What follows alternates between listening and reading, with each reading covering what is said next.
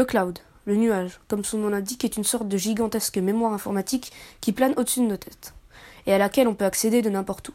L'idée est de ne plus avoir besoin d'être physiquement à un endroit pour consulter ses documents de travail ou ses photos de vacances. À quoi ça sert?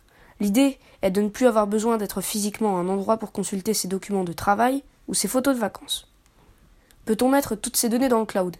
Eh bien oui, par exemple ses photos, ses vidéos, son agenda, ses téléchargements, et je ne cite pas tout. Combien ça coûte? Alors c'est gratuit jusqu'à une certaine quantité de gigas, puis après les prix varient énormément. Les données sont-elles bien protégées? Oui, vos données sont mieux protégées dans des data centers que dans un ordinateur qui peut tomber en panne à tout moment. Y a-t-il des risques de piratage? Alors oui, en théorie c'est possible, mais il y a des chances minimes. Pour la confidentialité des données. Les prestataires s'engagent par contrat à la respecter, mais ils sont tenus de se conformer aux lois, et donc ils peuvent éventuellement ouvrir leur serveur à la justice, la police ou les services de renseignement.